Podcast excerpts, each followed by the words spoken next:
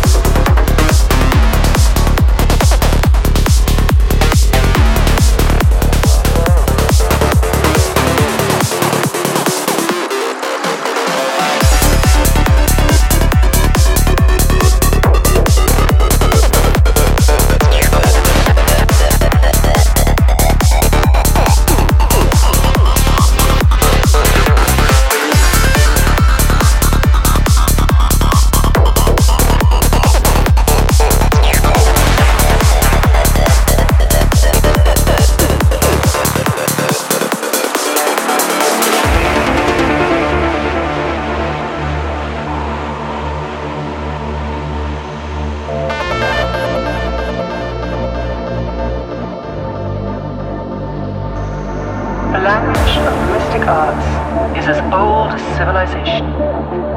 The sorcerers of antiquity call the use of this language spells, but if that word offends your modern sensibilities, you can call it a program. The source code shapes reality. We harness energy,